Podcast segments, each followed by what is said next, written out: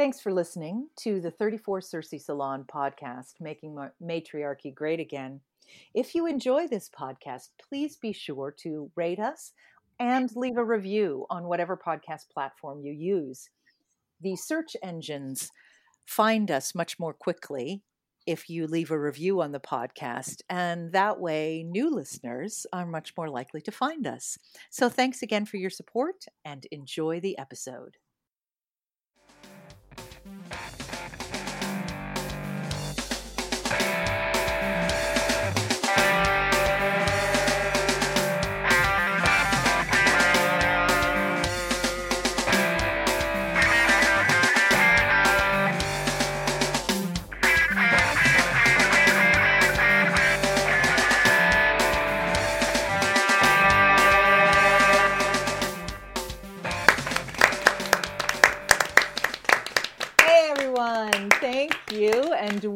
Welcome to Make Matriarchy Great Again, Being a Bad Martha series. Today we are going to talk about menopause, the joys of that special time in a woman's life when her body starts to go completely bonkers. Um, I have some wonderful, fabulous women here with me today to talk about this topic. And um, I am going to let y'all introduce yourselves, starting with Erin. Hi, I'm Erin, and um, I have been subverting the patriarchy since I was born. Yeah. awesome. awesome. Next, we have Samantha. Hi, I'm Samantha, and I've been a female woman since, you know, for 53 years now. There you go. Just trying, just finally, I think, getting okay at being a female woman or whatever, you know, but that's me. Fabulous. And Caradwin. Hi, I'm Caradwin, and I have been a, a person in a body, having a lot of fun being a female this time around. And I'm also a healer and a certified rolfer. So I've been playing with energies and bodies for 15 years. Nice, nice, fabulous. Well, the point of the Being the Bad Martha series is basically to um, air all of women's dirty laundry in a sense um, dirty as defined by the patriarchy, who doesn't want to really hear about the hello to hear about the icky parts of women's bodies. And so we're going to put that front and center and uh, discuss it in depth in hopes that it makes a lot of people squirm. So, um, so I am going to start uh, just briefly and talk about the fact that discussions about perimenopause and menopause are um, are missing from our society. Um, I, you know, I had the misfortune to lose my mother uh, about two years before I kind of started the noticeable symptoms of uh, perimenopause, and um, and so I I didn't really have someone to ask. I called my aunt, and she has, um, she was a nurse for many, many years. And um, so I asked her some questions, but we're a New England family. And so, you know, questions about our bodies are, are, um, are best uh, answered quickly behind closed doors. So, um, so I didn't get, uh, you know, even from my aunt, I didn't get a huge amount of information. She answered the questions that I had, but I didn't know to ask the questions that I didn't know to ask yet. Um, so I'm kind of curious to hear from everyone. Um, what did you know about menopause and perimenopause um, before you entered that phase of your life? Caradwin? Oh gosh, um, my mother was luckily very, very frank for a woman who uh, was coming of age in the 40s, 50s, 60s. Um, she had us in the late 60s, 70, and she had three kids. But she, with all of us, she was very out front with things. So I think I heard more than most, but mostly from her experience, which was miserable. Oh dear. And all I saw was, uh oh. just, uh oh. It just looked like she was going through the worst time ever. And I was probably already, you know, slightly past college by that point. But um, before that, I had heard zero. I knew about my period. I knew about birth control. Like she was very open with that, but we never had that sort of topical thing about it in the house. Why would you talk about it until the girls came of age? So Right. mom just kind of went through whatever she went through, and it was just like, oh boy, holy hell, this is going to be awful. Yeah. it's just, uh, and she just it went for years, like ten years Yeah. and she's always had uh, you know hormonal imbalances and everything that had anything to do with her hormones was out of whack so it was just Mhm. I- i just i didn't think that was going to be my experience though strangely enough but again before she was going through it there was zero Zero prep. Yeah. Yeah. Yeah. How about you, Erin?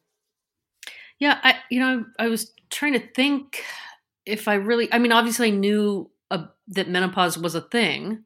Right. I don't think we ever discussed it in my family, and I I was realizing as we sat down today, perimenopause, menopause, postmenopause. Like, uh, what is post? I'm, I'm realizing I'm not completely sure even now that I know what all of these terms are. Yeah. Um, yeah. I've I've um, seen. sorry, yeah. I've I've seen different. Um, I've seen different uh, definitions, Definitions, of yeah. in different places. Yeah. so yeah i don't we never discussed it and i I, you know and like you don't learn it in sex ed so when is the time i'm not really sure when the time is that you would discuss it i think that's part of the problem. Not, not just the the dis-ease about talking about it but um but just there's not an obvious time about when you would teach that Mm. um, and so I think the first time I really thought about it at any length was um, a friend of mine, a sort of acquaintance of mine, went through an early menopause for some reason that I no longer remember. And so she and I, I hadn't seen her in a while. I saw her and she'd put on a bunch of weight and she just looked really a lot older all of a sudden Mm. and um and she said you know i've gone through this early menopause and i'm having to take all these hormones and it's really weird and it's you know um but even then she didn't really talk about what the experience of the menopause itself was it was more about how weird it was to be 35 or 36 or something like that and know that she wasn't going to have children and, and and various things and just the, her body changing at a time that was so much earlier than anybody else's and so much Right. earlier than expected Right. um so yeah i don't think i really thought about it it was when i started having um very mild symptoms of it um I suddenly remembered back to a trip I took with my mom when she was like very foul tempered. Um, and, and I was, and the whole trip I just kept thinking, why does she just keep popping off? Like she'll be fine and then she'll be yelling at the next second. And I don't get it. And so I all of a sudden went, oh, you know what? That, those few years that she was so foul tempered and so like easy to rock was, must have been when she was going through it Wow. and she But- never discussed it like you know retrospectively going oh oh that's what was happening Yeah. Yeah. But at the time, she didn't say, like, I just want you to know that I'm going through something. And yeah. yeah and she's just not the kind of person who would probably have she doesn't make excuses for herself so she Got wouldn't it, have got it. anyway you know Yeah. Yeah. Samantha, how about you? Well, um, yeah, I think um, I didn't know anything about it at all, you know, and I think um, my mum went through it in, in when she was about 47 because she had um, a miscarriage. And this was some years ago. This is like the early 80s, I think. Um, and back then in England, you know, the answer to lady problems was, well, let's give you a hysterectomy and then you won't need to do anything with this anymore. What do you need that for anyway? You know, that kind of thing. So she had a hysterectomy. So she hit um, menopause like a brick wall, Hmm. right? And I remember her being like the same kind of experience, ill tempered and she would stomp on my feet occasionally if I, you know, whatever. She was really lovely, lovely, lovely woman, but she, you know, I didn't really know what was going on. Mm. Mhm. And um, and then um, in the early '80s, I think is when they came out with um, HRT, you know, therapy or pills Yeah. or whatever. I just remember Joan Collins being really for it, you know, at the time. so you know, they put my mum on it, you know, kind of thing. And I don't know if that helped or not, but she ended up, you know, this is kind of terrible, but she ended up um, with a primary brain tumor, which she died from. Hmm. And Oh heavens! now they're saying, well, that early stuff, you know, wasn't very good, and quite apparently, you know, it wasn't. It's not sort of unusual for women who had the early HRT stuff to get brain tumors. Oh, good lord! I know. So there you go. So I'm. That's one reason why I don't. I don't feel like I ever want to do anything like, like that.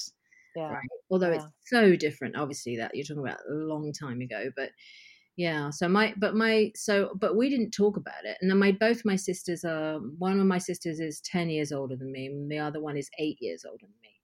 So, um, you know, I don't really remember us discussing it at all.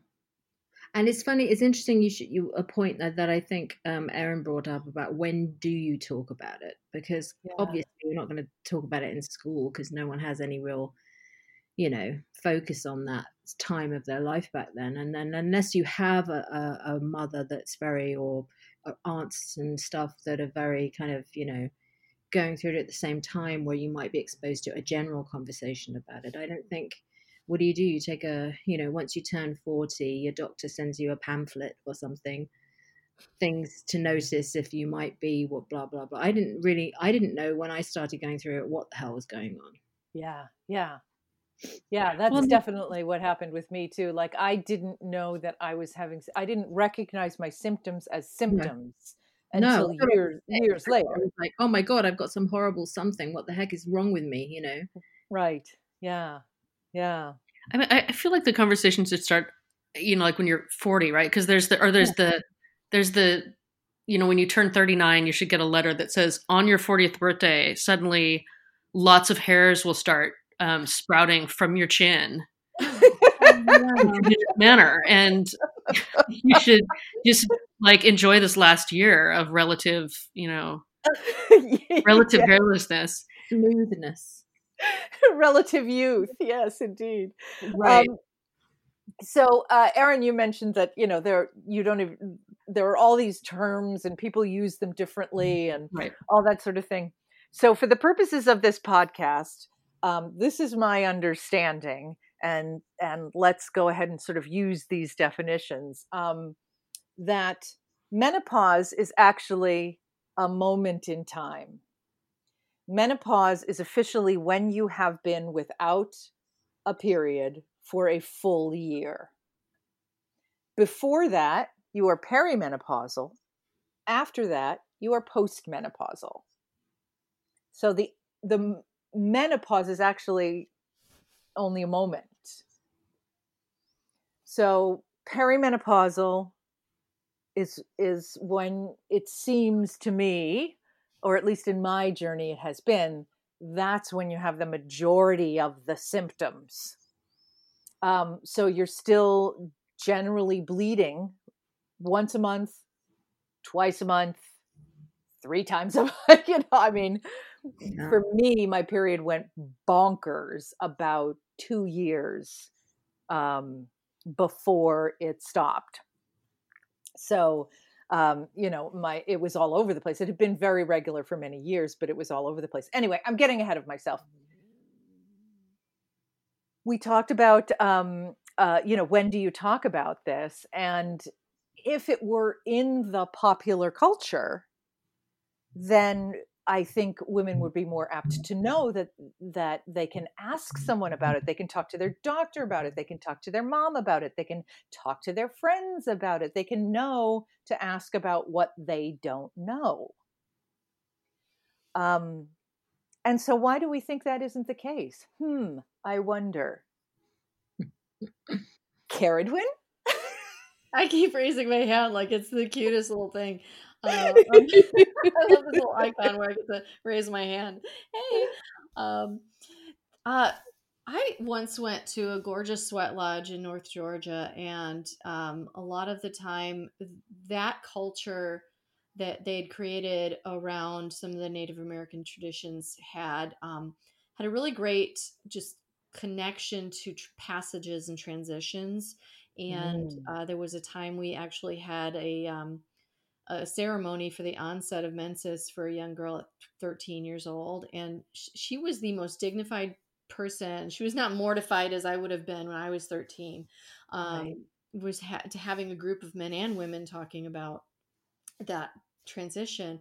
Um, but I think that that culturally, um, in the West and the America, etc., with the you know white Anglo folk, and especially from where I come from, um, it just feels like the the the place to do it is missing the place yeah. to talk about things like that is missing uh, because we're not in our each other's business uh, in any way in any way really it's like each mm-hmm. family is its own little unit so it kind of has to take place in the family and then it's up to the onus of like whatever parent and whatever their style is and you know we, very rarely agree on what to teach in school or introduce then but um, they might have said in sex ed like one sentence in my school but where where indeed you know if there's these missing cultural places to meet and and and to be accepted by a group in your tribe where indeed do we talk about it what a, what about in the popular culture? I mean what about our media? What about articles in the newspaper about you know what to expect when you're expecting menopause? Well yeah i have uh, you know one of my things that I'm interested in is the fact that when we talk about it in our media, we are talking about symptoms, and we use that word because we kind of don't have another word for just signs and passages, uh, you know, body changes, things like that. And I have a beef with the word symptoms because it, it just sounds like there's something wrong. Right. Exactly. And there is a lot that's that's annoying, messy, painful, etc. It's true, but it yeah. doesn't. It feels like the origin of it shouldn't be like you need symptoms from this disease where you're like now you're you've stopped being a viable female and and you yeah. you've stopped this period which we all kind of hated anyway but here you go it was natural and you know now you're done and it just and then you got symptoms and it just feels so mean so that's yeah. what I think about the well, media. Pregnancy is pathologized like that too. And Todd, you know, every time we talk about our bodies, it's always in terms of symptoms because I think, I mean, you know, not to be too tiresome with it, but you know, the men have been controlling the conversation around medic about medical terms mm-hmm. since the 1800 eight, early 1800s i think mm-hmm. if i have my history right um, you know when they when it when disease and diseases started being managed by doctors as opposed to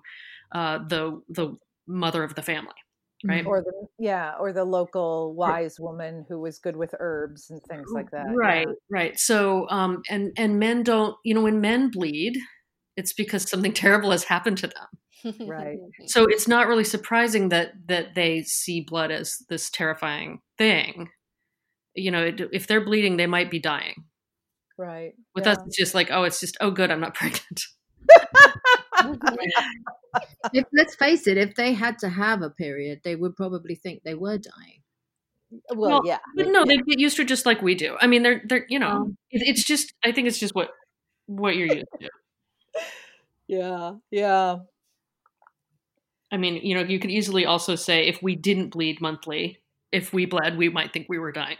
Yeah. Mm-hmm. mm-hmm. Yeah, it's true. It's and some true. people do. If they don't know enough about their first period, they might think that they're dying. And yeah. Yeah. Yeah. And I think also that, uh, you know, in, in some of our other um, podcasts, we've talked about um, the sort of Greek uh, model of society, which um, which very much became the European model of society at the time of the Renaissance when they idealized uh, the Greek ideals. And unfortunately, the Greek society was very, very misogynistic and um, firmly embraced this idea that essentially the only good that a woman, the only thing a woman was good for was to be a womb for your son Um, so this idea of a woman's life being divided into three parts, you know, that the pre-fertile time, the fertile time, and the post-fertile time. Mm-hmm. And if a woman was going from fertile to post-fertile, then she is essentially losing any use that she had to the society. Mm. And um, and you know, you wouldn't want to point out such a shameful, horrible thing because at that point it's like why are we even bothering to feed her anymore? because you know she contributes nothing. Leave so, her on the mountain. Exactly. Put her on an ice floe and push it but out into the, sea. So that is why you know for for millennia women have been struggling to maintain the sort of appearance of youth mm. because they might get shut in a shed and left to die if they if they don't you know pretend or or you know try and be young essentially or for whatever in whatever way they, they can i mean it, it go i mean that that's got to be some kind of pathological in our dna at this point that of whatever yeah. you don't mention or, your your yeah. menopause because instantly you're being written off and try not to look or or be act older even though you know uh, because you know you're going to get you're going to be useless. You're going to be yeah. useless and ignored and and and and become uh, uh, dismissed. Yeah. I hate that word when people mm, you know, hate dismissed and that's really so that really does happen to women i think as they get to a certain age yeah, for sure it does. I, I sorry, and sorry, I didn't mean to interrupt. I, no, um, no, I'm, go ahead. I'm bad at hearing when people are done. Um, or also in my family, we just when we get excited, we interrupt. So my apologies. Um, always do that. Always. So there's there's also a couple other things in here that I think keep us from talking about that. So there's there's just the general worldwide disgust at women's bleeding, right? So there's you know all sorts of mm-hmm. different cultures where people have to women have to go live in a hut when they're bleeding or they're not allowed to bathe or they're not allowed to be in society or whatever um, mm-hmm. when they're having their period which is just bizarre and horrifying. Um, um, and then i'm i'm slightly more familiar with the sort of the i think it was a renaissance idea about just conceiving of the woman as a leaky vessel right? That um, that we're not reliable because our bodies aren't um, sound that makes sense. Mm. Yeah, you know, we leak yeah. tears and we leak blood and we leak milk and like it just it's so messy. It's just that men don't know what to do with it. um pre-seminal fluid anybody? Just skid marks. Skid marks. Pro- yeah, pro- yeah, yeah. Projection for sure. Projection. Um but uh, but I think you know I think about that a lot in, in terms of you know the, our our bodies too as we get older, right? So uh, you know losing you know continence, um, that all of the things that that we're afraid of and that women are are predisposed towards because of um, childbirth, right? Mm-hmm. Yeah. Um, are are frightening, I think, for all of us. So, um, and and men being able to go, well, we're less like that. Thank God. Um, yeah, that they're going to hold on to that. Yeah. Yeah. Mm. Interesting. Yeah. And and and I just I remember I haven't read very much about this. This is my ex husband's area of study, but um, but the the whole leaky vessel thing. There was also the like you're you're not trustworthy yourself because you can't even hold in your fluids. Interesting. You know? Yeah. And so you also can't hold in secrets or yeah, yeah. You can't hold on secrets, you can't hold in emotions, you can't and you certainly can't um be sexually chaste because you can't control anything. So how would you be able to control your um your desires or your um behavior? Wow. That's yeah. fascinating. Yeah. Caradwin? Um, well, I was just thinking back about the the idea of where how are we going to talk about it, where are we going to talk about, when are we going to talk about it, and um, I have pretty much feeling that the normalizing of something. I'm sure we've all thought of this, like, gee, if we just walk down the street and and we're in a cafe and there are a bunch of people around, not lowering our voice when we say, "Uh oh, I'm having a hot flash." or just to make it normal like oh and then yeah. then i had this menopause thing happen to me in the day and then i moved on with my day and i did this other thing and have right. it be normal and ordinary just the conversation to flow and haha that was a great pun well, I, I think the, the best thing I ever heard somebody say, and may, I don't know, maybe this is just too much of a euphemism for some people, but I loved it. Um, I was talking, this was I think I was in my late 20s probably, and I was talking to an elder theater person, and she, uh, so who must have been like, you know, about 50, and she was talking and she just took out a fan and started fanning herself. And she said, Excuse me, I'm having a personal summer here moment, a personal summer here. And I was like, What a beautiful way to think about that. Like, I'm just having my own summer. Mm-hmm. nice. For nice. a moment. And I I just love that. Like it actually made it seem that did normalize it for me, even though it wasn't using like a more clinical term or a, you know something like hot flash that we that we think of in a in a more dispassionate way. I like I loved that she actually personalized it. Yeah, yeah. My mom used to call them power surges, and mm-hmm. a friend of mine for a long time kept urging me to call them power surges as opposed to hot flashes. But mm-hmm. honestly, they did not make me feel powerful. right. so I uh, I couldn't get on board with that one. Sam, you wanted to say something? Oh, yes. So I have a story, and perhaps we all have a story, uh, hopefully funny ones about um, about this normalizing thing, which I love that idea. Um, so I was in my story about that is I was in uh, an Apple store with my husband, and this is after I I was told, oh, you're going through menopause or whatever it was that because I'm have a problem with the perimenopause and the menopause and the whatever it is post right right. So i okay i mean i'm i'm going through the change right? Right. I'm sitting, we're sitting waiting for our genius appointment for something in, and you know how you sit at all those, those big, we used to pre-pandemic when you were allowed mm. to to people you didn't know, um, uh, sit at those big tables and we're waiting. There's always other people sitting there doing something, you know. So I'm sitting there and Javier's sitting there, and then there's this woman across from me who's probably a little bit older than me, but around my age, um, early 50s maybe. This was a couple of years ago. And then there was this guy sitting across from me who was quite cute, but in his like late 20s, I think. So it's hard to tell when to get. Anyway, so um, I'm sitting there and I'm suddenly having this power surge more like a power drain, isn't it? Really, it's like yeah, it really is. It really is power drain. So I'm having this flash, you know, and I'm like looking around for something to fan myself with, you know, and I was like picking up the uh the um the Mac Airs to see if I could use one of those, but I think they would have taken it from me if I started fanning myself with one of those. So I'm, I'm, I'm, i feel hot, you know, when you had it really bad and your face is like on fire. Yes. Yes. And Javier's already experienced a few of them with me, you know.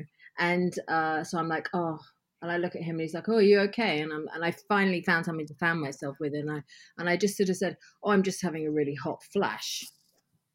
And um, the woman across, because I don't care, the woman, whether I'm who the hell, I don't care. Especially at that moment, I really don't care. I'm just happy right. sitting down, really.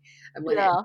And um, anyway, so this woman across from me suddenly sort of looks at me and she said, "Oh my god, you know, I've, I've, you know," we so we had this very short kind of commemorative like conversation from her part anyway because she'd already been through it. She's like oh i remember those oh poor thing or whatever. And this guy right across from me who was cute was totally mortified and you could tell that he just didn't know what to do with himself. He couldn't leave because he was waiting for his little thing you know and he had so he was sort of rooted in the spot and i thought it was hilarious you know and javier was just like I don't know, he's looking at computers, he doesn't even care. But this was having this conversation in the middle of an uh, Apple store, and it felt totally normal to me. I mean, it was yes. really, yeah, it was really lovely. In fact, mm-hmm. just stumble upon someone in that in that way who was just you know I'm right there with you kind of a thing and mm-hmm. but but the guy was like oh my god you know they're talking about lady parts about lady things and what's he's probably looking up menopause, you know, and yes. iPhone as I'm sitting there, uh, you know, will they kill me? Does it hurt? is it Um, is it contagious? Is it Right. And contagious? the red spots and Yeah, I don't know. What is menopause? You know, Siri. Yeah, Siri, it's Siri, what is yeah, because it's a moment of connection, you know, and I and it. I thought it was so meaningful. Yeah. It really made me feel so much better. Because Mhm, most of the time we're at home when that happens, or in the car, or at work, or whatever. We're not sort of out in the world. At least I'm not. Wasn't. Yeah. And it was, you know, at its peak at the time, and Mhm. and I just was feeling dreadful. And I also had all that that thing where I'd had the fall and I'd hurt my back, and I was just oh yeah, generally when I was going through it. So um yeah it was just really lovely and i was so thankful that she reached 'cause she didn't have to say anything i wasn't saying it to her Mhm. she just was like i totally oh my god you know poor you i totally know how you feel you're Wow. going to be okay something like that made such a big difference to me nice, nice. Yeah, you know, let's talk about it in public. Let's talk. Have you Yeah. ever? I've, I've, you know, recent, just recently, I heard one instance on Fleabag where they talked about menopause. love it lovely Yeah. But I cannot think of any other example of ever seeing anything having to do with menopause in I any movie or t- what was that show? Um, oh, not Rosie O'Donnell, the other one. Uh, I'm sorry, earlier than that, Roseanne. There you go, Rosie. Roseanne. Really? Roseanne, I think, had mentioned it in an episode a while ago. Yeah, she was pretty groundbreaking at the moment. I didn't Mhm. watch that show, but I remember there's being some press about it. Like, oh my god, she mentioned the M word. I feel like Oh, I've seen some stand up maybe about maybe an, there's a the English comic um, called Jo Brand. I don't know if any of you have heard I've her look her up. him, yeah. Hilarious. So I feel like she's probably done stand up about it because that's the kind of thing that she would do. Mhm. okay. Yeah. So I might there might be um, you know fun to to find some and some other female comedians. I think. So I'm of course um, googling while we're talking. Um, okay, so apparently, sometimes that our favorite screen characters have gone through the change on TV and the movies.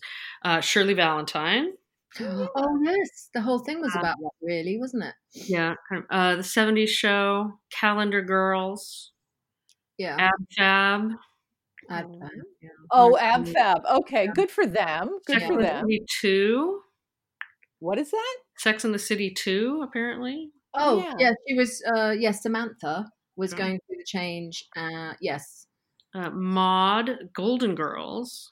Mhm. Okay, well that makes sense. Like, There. well, so you're old now. Yeah. Yeah. Um, and uh, All in the Family, House of Cards, Broad City. lots of English stuff. Yeah. Most of that was is English. Interesting. Well, Yeah. it's because of the Queen, probably. All right, there you go. Because The when I look at the Queen, that's what I think. I think about menopause. Exactly. Can you imagine the Queen having a hot flash and pulling out a fan and waving it in public? She would have someone with her with a fan. Mhm. Fan her. Somebody She- hidden in a hat or something. The hat actually just blows sideways at the queen. maybe there you go. There you go. She pushes a button and it has its own air conditioning unit in it. That would be fantastic. Well, if you're going to more- be a queen, you may as well have things, useful things. Absolutely. I go into I go into like the coffee shop and everybody knows me in my neighborhood, which is really great. And so I'll just come Mhm. in and they say, What do you want today? And I'll come in and then I'll set my stuff down in front of the countertop and five people will be behind me, men standing on one foot and the other, waiting for me to be done. And I'll just be like, hang on a second. And I unwrap my scarf and I undo my coat and I think and I rip my sweater off and it's just like I can't. And I was like, Yep, just having a just having a hot flash. I'll be Yeah. with you in a second. And I have to stand there and pay like that and then i have to get back dressed or at least get my stuff collected and you can tell that these people are just kind of like i've never seen this before Yeah. Yeah. She's a mad woman. Lock her away. Yeah. Indeed. Yeah. Yeah. I mean, I, I, um, I talked a little bit on the period episode about um, Michelle Damasso's phrase "gushing blood from my puss," about how um, you know when I I try to normalize women's stuff by Yeah. talking about it in public, and you know when I was in the first or second day of my period and some walked into a a group of you know men and women and someone asks me hey how you doing i would answer you know gushing blood from my puss thanks um because you know Because, yeah. because i'm on my period and you know why wouldn't uh why wouldn't i want to make that public? So you know same thing with hot flashes. When i when i would have a hot flash in a public Mhm. place I, I would do the same thing you know i i carry around with me a fan um you know a folding fan and i would just pull it out and start fanning myself and be like yep having a hot flash Yep. Anybody want to know? Anybody want to talk? Talk to me about menopause. I'd be happy. I'd be happy to talk to you about, you know. Because it's what's So- happening. It is what's happening to your body at that very moment. Exactly. And it is loud and it takes your attention. And to just sit and not deal with it is a lot like that, you know, not farting in front of your boyfriend. It's Yeah. just like I can't hold all of my body sensations in and make them appropriate. Yeah. Yeah. Yeah. It's it is it is completely engrossing at that moment and to pretend it's not happening. And and I and speaking, I don't know if anyone, uh, if I've had kids. Does anyone else have kids? Yeah, I Right. do. So um, my daughter's pregnant at the moment. Little my little Lily. I know. I know. Congratulations. Thank you. Crazy, crazy time to do it, but whatever. It wasn't planned. Anyway, so um, and I've been talking to her about how incredible my I had two really great pregnancies and two great births, live birth. Anyway, and um, so we've been talking a lot about how our bodies do these incredible things and you know you go from we were talking about the stages so you go in your when you're in the fertile stage and you get pregnant and you're full of life and this this incredible thing that happens to your body your body totally takes over Yeah. and it's the same thing when you're having the baby you know there's only so much you can do you know to help that process along actually the birth thing. Well there's a lot you can do actually but you know like contractions have nothing to do with like i always thought well you have a contraction you're it, it's squeezing the body the baby out of your vagina and it's absolutely not do anything like that just hurts you know. So you have to do all that kind of work. But you know i so i've been talking to her a lot about it and i feel like um when i first found out that i, I was actually in perimenopause my doctor called said said at the time and you're Uh-huh. yeah like you said so you're perimenopause when you're pre-menopause basically until you've not had your period for a year or whatever and then you've then you've gone through menopause and now you're out the other side and you're postmenopausal which is where i am right. Right. um, and I've felt like um, it's it, it, it's I felt once I knew what it was, I didn't feel I felt like it. I felt so empowered by it. For a start, you don't have to have periods anymore, which is so great. And um, although I still have a box of tampons under my sink, though I don't know why, it's like a museum piece or something. Um, Well, Someone might come visit. Exactly. exactly. You Well, might that's have female visitors. Yeah. I've so many times have I not had a tampon with me, and and you're at someone's house and they don't have any either. So that's exactly why I've kept them actually, just in case. Yeah. someone- But you know, going through it and then coming out the other side, it's just this incredible thing that our bodies do um, at a certain time in our life um, to move us from one stage to another. So we're like we're we're becoming a different uh, physical manifestation of ourselves or whatever. So it's we're shedding that Mhm. skin and we're moving on to something uh, that's I think I feel so much stronger as a woman, especially because it happens around the time where you're no long you can no longer sort of be you're not I'm not old you're not old but you're not a young woman anymore. Mm-hmm. So you're mm-hmm. becoming a different version of yourself anyway. You've got starting to get grey hairs. Yes, you've got to figure out what the hell you're going to do with that stuff that's growing under your chin, and all these amazing things that are happening to you. But it's such an it, it's just it's a release from from that time in your life. You know when you had when you sort of had to sort of be a certain version of yourself. I, am I'm, I'm not explaining it very well, I don't think. But no, no, I actually so powerful. Actually, uh, now I'm out the other side.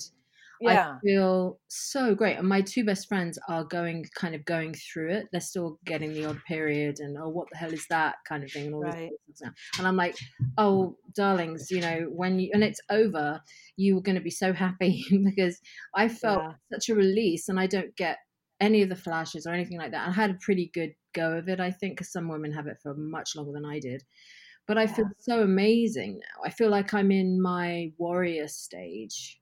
Ooh, nice. You know, nice. because before when you're able to have babies and you know that kind of stuff, you're a little bit more protective. I felt very different about my body. Yeah, protective of, of my body, and I had a couple of late miscarriages in my 40s as well. So I was still kind of thinking I was fertile, and clearly I was whatever. And um, and so now I feel like this I don't have to I don't have anything to prove. I don't have, you know, if I'm a little chunky, so the fuck what, you know? yeah, yeah. I'm, I'm, like I feel so much more. I'm more full, more confident and more um, in tune with myself and um, happier. And I don't not that I was miserable and you know a wallflower before I wasn't, but I just felt like I'm a different me and I feel yeah. like I'm closer to the me that I've been trying to be yes. all my life. Like I found myself, and it's really yeah because I didn't there's expect a, that. Yeah, there's a wonderful quote. I'm going to use this as a sort of transition here to talk about um, transitions. yeah, to, well, to talk about our our personal experiences with um, you know with our perimenopause our menopause journey. Um, it's a it's a, from a column in the new york times by caitlin moran. It's rather long so uh, forgive me i'm gonna i'm gonna uh, read this this thing. And um, when you're dealing with menopause or perimenopause, it's useful, I think, if you've done some drugs in your life. I know this runs counter to what is still societally our conception of the menopause, something that happened in 1962 to Ena Sharples, which she referenced only by mouthing troubles down below to Minnie Caldwell. But as the acid house generation now begins its own voyage into ovarian cessation, I feel we are better equipped to deal with it simply because of all the drugs we took. Don't get me wrong, it's been a while. The last time I got spliffed up on some hash or weed or or dropped a wobbly egg. It was, I don't know what that means. It was 1997 and still acceptable to wear bootcut jeans but I can still remember what a come down was like. The day after doing ecstasy, when you can feel the drugs leaving your body hour by hour, and the list of things that you felt mm-hmm. inclined to do last night dance, talk, laugh, jump off a wall because it was funny, kiss and hug people, shout, I love you at strangers, because in that moment you really do, gradually gets smaller and smaller until you want to do none of those things anymore now all you want to do is curl up in a ball and concentrate on feeling terrible. You enter a phase of regret, your synapses having been bathed previously in lovely, warm, syrupy rushes of serotonin have now run out of serotonin, and all that's left is cortisol and adrenaline. You might feel a bit angry. You definitely feel woeful. Why is everything so awful now? Have you wasted your entire weekend? Christ, everything feels so mm-hmm. effortful. Why must there be a bad bit? Why does the world look so bleak? Everyone loved you when you were happy dancing lady, but no one wants to go near the sad crying woman now. She keeps talking about how doomed the planet is. She's no fun anymore. Um, and it goes on. So she essentially equates um, uh, the the estrogen that you have when you're in your childbearing years as a drug trip and your eh, ovaries are pumping out feel good hormones um, you know and you love everyone and and you have optimism and and all that sort of thing And then she says, however, as your perimenopause gathers pace, you experience what I can only describe as increasing sobriety. The hormones disappear, disappear and you don't feel drunk anymore. A fertile woman is like a Friday night, 8 p.m. A peri or menopausal woman's life feels like Sunday morning, 11 a.m suddenly the poor behavior of other adults comes sharply into focus as you deal with your hormonal hangover. You don't have any lady forgiveness left in the tank. You don't continue to pr- presume that things will get better in time because now in your 40s and 50s, you can see that they haven't you're cha- you've changed massively. Your body's turning into an entirely new thing but the things that felt unjust when you were 17 are still here at 45 and you start to realize the monolithic things you're up against. The pay gap the, the career slip involved in having children the second shift emotional labor the gender imbalance in politics and business. Like someone in the midst of a regretful and anxious hangover you start to ask yourself have i made a fool of myself? Have i wasted time? While i was drunk did i did i make a mistake? Would i have led the life i i did if i'd been clean? You start to f- feel fearful that you've made unwise decisions and scared people get angry. Menopausal women now suddenly sober get angry of course, this is the cliche of the suddenly furious menopausal battle axe that somehow the menopause has made her angry. No, it's that the menopause has stopped her being so blithe and forgiving. It's uncovered her actual personality and thoughts underneath all the hormones. This is a very important distinction. So, so um, you know, it's a beautiful article, and and it goes on. But uh, this this idea of the menopause um, being you're coming down from a really really nice drug trip that you've been in for your childbearing years mm-hmm. and now you're achy you're a little regretful you're you feel like the wool has been removed from your eyes and um, you're a little pissed that the world has taken advantage of your drug trip in many ways you know? Mm-hmm. taken advantage of your forgiveness and your and your loveliness while you were bathed in estrogen. And um yeah and i i for me that article really hit the nose nail on the head there you know? It's like i'm becoming the same me i was when i was 7 years old and i thought i was a superhero. Yeah yeah so is yeah, that, now you, have a, now you have less of your life left to achieve that. Yeah. That's the the downer part of that. Like yeah. I read something years ago and this is this is mostly mostly men rather than women, but I think they also have they also have hormonal changes at this age and and they also have this like reckoning with I've only got so many years left, right? Right. That um embezzlers are almost always in their 40s or 50s because that's the point at which you get to an age and you go, oh shit, I'm not as rich as I thought I was going to be, or I'm not as um, financially stable as I thought I was going to be, and I don't have any more time to like start setting up for retirement, and you know, and and that panic sets in. Um, and, and I think so. Yes, added to this estrogen going away. Um, and I, I, I think that drug analogy is just so absolutely right because uh, and I was pregnant with twins, so I had extra mm uh wow. extra pregnancy hormones. So I was and I was just high as a kite for that whole thing, you know. Um, I would just like I loved everything. Pregnancy was awesome. Um, I was constantly horny, you know, like it was just it was such a drug to be pregnant. Yeah. Yeah. Um, and that's you know one of the things that people don't often talk about with, with pregnancy mm-hmm. um and I, I definitely uh, feel that that coming off of that drug is um yeah that that hits home for me. There's there's also uh, though i don't know if you saw the mcsweeney's. It's sort of the opposite of that one. Oh no i didn't. It's called who said it middle-aged woman or teenage boy. And i am a you know a middle-aged woman living with a teenage well non-binary but um you know yeah teenage kid. assigned boy. Um here here are the here are the here's the checklist. If I'm an asshole, it's only because I'm under siege from my hormones. Yes, I'm eating again. Stop judging me. I'm growing.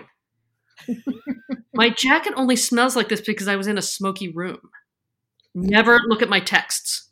Never look at my browsing history. Never look at my drawers. That pot you found isn't mine. I'm holding it for a friend who has glaucoma. look, three new chin hairs since yesterday. I did a job, but nobody is hiring right now. Oh my god. Stop asking me how I'm going to pay for college because I don't fucking know. I said I'll come home when I'm damn good and ready. Oh, nice. Why are you worried I'm going to embarrass you in front of your friends? Your friends suck. if you just have to know where I am, look on Snapchat. There you go. Why won't my face stop breaking out? Knock before you enter my room! Do you want to watch The Office with me? All I want is some chicken wings and for you to leave me the hell alone. Is that too much to ask? You'll never understand what I'm going through. And last but not least, the empty vodka bottle you found in the closet isn't mine. I'm just holding it for a friend who has glaucoma.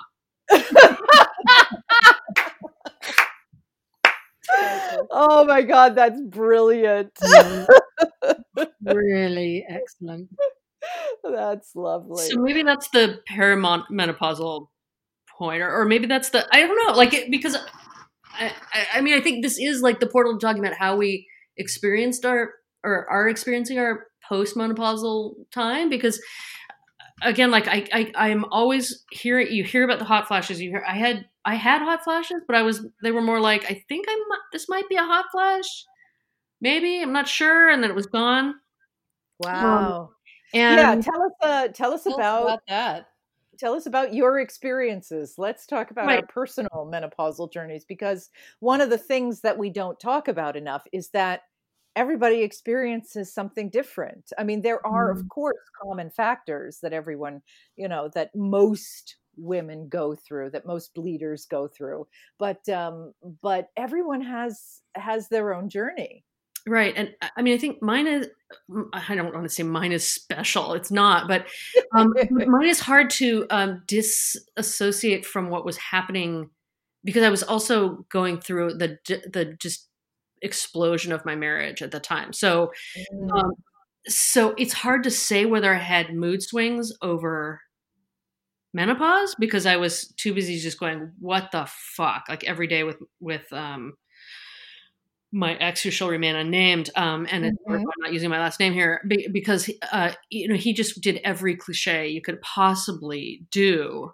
um as a middle-aged man and i just kept looking at him and going i know you're doing this shit and then he'd lie about it and i was just like "Fu- i just i don't want to have to be a detective like i have my own things i need can you just own up to i know you're you know like i know you're cheating i know you're i know you're doing shit um Yeah. because you're not behaving right and you're not behaving right in a way that people only do when they're doing something super wrong right? Yeah. and also you're clearly going through a depression which you are refusing to talk about. So um so i went from trying to take trying to get him to s- just speak the truth about himself um because i can't live in a situation where i'm not I, I can't stand not I can't stand the unspoken things. I just I, I've never been able to deal with them. Um, just say whatever it is, whatever it is, we'll deal with it, or we won't deal with it, or we'll, we'll deal with it however we're going to deal with it. But at least we can deal with it once we know what it is, right? right yeah Or worse, like I know what it is, and you're just lying. You're just gaslighting. Like I can't just please. It's worth nobody's time to do that. Mhm. Um, so so I went from just trying to get to the truth to finally saying, okay, this guy is never going to come clean. I just need to gather my evidence that I don't want to have to do that, but I'm going to have to do that, and then I'm going to have to act on that. Mm. Um, and so it ended with me having to do this big confrontation um, with the therapist and say, here's the stuff, here are the photos, here are the blah blah blah. Like it was just Ugh, like ghastly end to a marriage right. um and and um and then my um gp bless him said oh god okay and I, I went to him and i said look i'm having these weird symptoms and i don't know if it's menopause or if it's um depression or if it's just like stress or because this is what's going on in my life and he went and he just sat down you know, you know how doctors have their 15 minutes with you, right? And he just like he just sat down and he was like, "Okay, we're going to be here for a while." Oh, nice. Good And um, he said, "Okay, this is," and he's like, "Whatever else is going on with you, this is what to expect in the process of dealing with a divorce. Like this is what to expect physically and emotionally when dealing." Oh, wow. So you could separate what what you were feeling Well, so- Right. So I don't know. So yeah. And I also like not that long before that had switched over from birth control pills to um, to an IUD. So I was also not having my period probably because of the IUD. So Ah. it's hard for me to know when I actually naturally stopped having the period. Yeah. Mm. Um, so, um, s- but having a medical person talk to me about the medical side of the physical and emotional ramifications of going through a, a, a divorce, that kind of Right. life change, um, was really, really helpful in me um, being ready to manage whatever feelings I had about the menopausal part of it. Even Okay. though we didn't really discuss that, I don't think we discussed that specifically in that in that moment um, because he just sat me down and said, "Okay, so you're going to feel like shit for two years about this divorce, even if it's completely the right thing. It's just you're like it's going to take a couple of years before you write yourself as a human, you know, and start to Mhm. think about yourself again instead of like what the fuck went wrong or could I have fixed it or should I have fixed it or Right. whatever, right? Um, and so by the time, and then I also moved across the country. Um, it was right. Yeah. it was a horrific, um, it was a horrific, really contentious divorce in which I um, won the right to move with our kids to another part of the country from where he is, which is really, really unusual. You don't usually get to do that. Yeah. Um, and and so so there was just this intense level of stress and a lot of um, vituperation from him because naturally he was really upset to be separated from his kids, right? Like I, I don't don't judge him for being really angry about that. Um, but uh, um, what but but when going through a divorce i think you know part of my thought was sh- how long am i going to remain single? Do i want to remain single for a long time? Do i want to just kind of not deal with dating for a long time?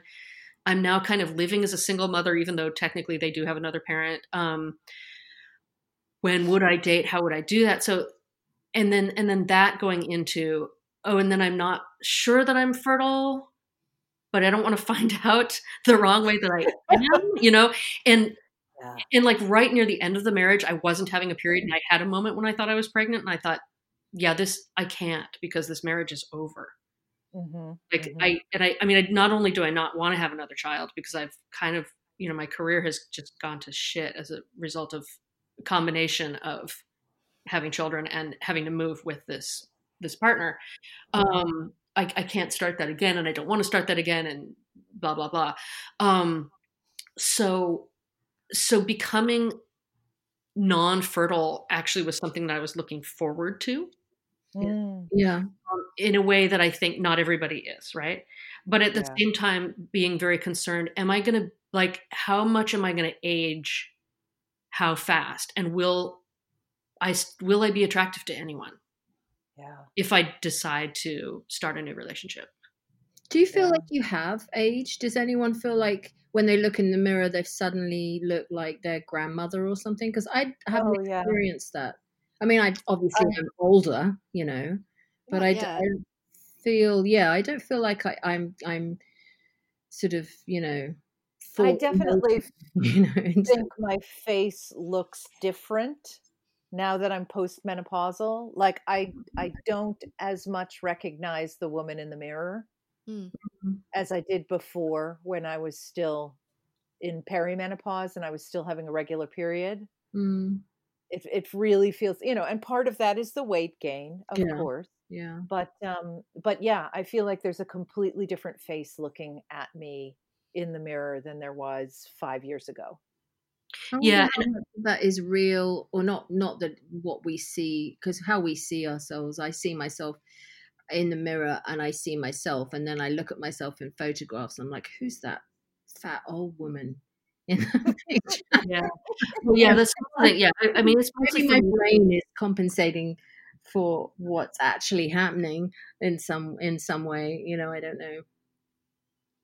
Yeah, yeah.